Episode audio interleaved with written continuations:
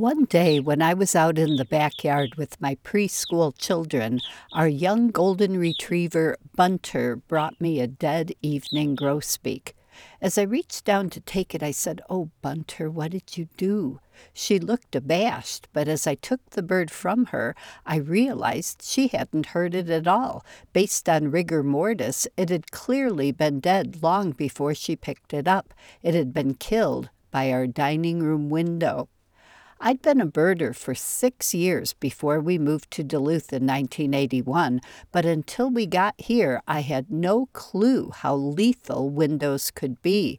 Our dining room picture window was a horrible killer.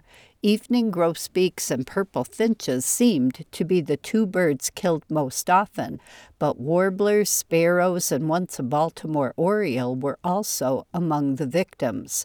I'd lose somewhere between five and ten birds every year, a tragic waste, and finding a solution seemed hopeless.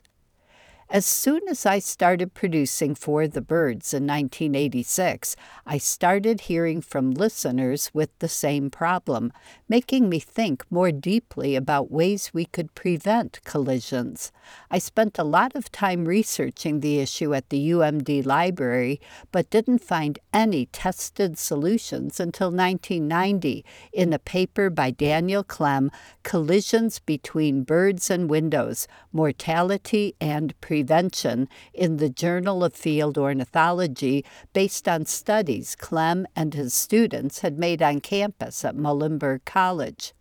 Klem noted that when feeders were placed directly on windows or set within three feet of the window, birds occasionally hit the glass, but were not flying fast enough for serious injury.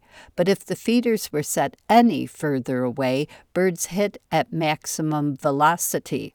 So for Mother's Day that year, Russ and my kids built a platform feeder directly on our dining room window frame. That marked the end of the problem at that window. Still, one or two birds died at a window somewhere on our house every year. Over time, I picked up more ideas from Klem's work and put a lot of helpful tips about ways to protect birds from window collisions in my 2006 book, 101 Ways to Help Birds. Those and more are listed on my website, lauraerickson.com. Click on Ways to Help at the top and then go to number six Make Your Windows Safer for Birds. Suggestions include suspending window screening on the outside of dangerous windows, hanging Zen wind curtains made from paracord, creating vertical lines from tape, soap, or waterproof markers no more than four inches apart, coating the window with one way transparent film, and setting taut bird screening six or so inches out from the glass so if birds do fly in, they'll bounce off. Decals on the exterior window surface only work when you cover the window with them spaced no further apart than a person's outstretched hand. You can see photos showing most of these in real buildings on my website. Window collisions were not taken seriously by most scientists, despite Daniel Klem's painstaking research until the last decade, and most prominent bird conservation scientists actually poo pooed the significance of the problem. I wish someone like Martha Stewart or the producers of This Old House would come up with lovely exterior window coverings that could withstand weather.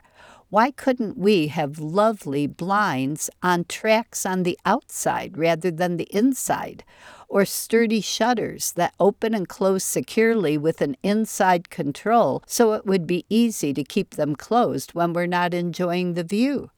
Along the East Coast and Gulf, shutters would also reduce the amount of plywood people buy before hurricanes, and they'd reduce heat loss at night and winter here in the North.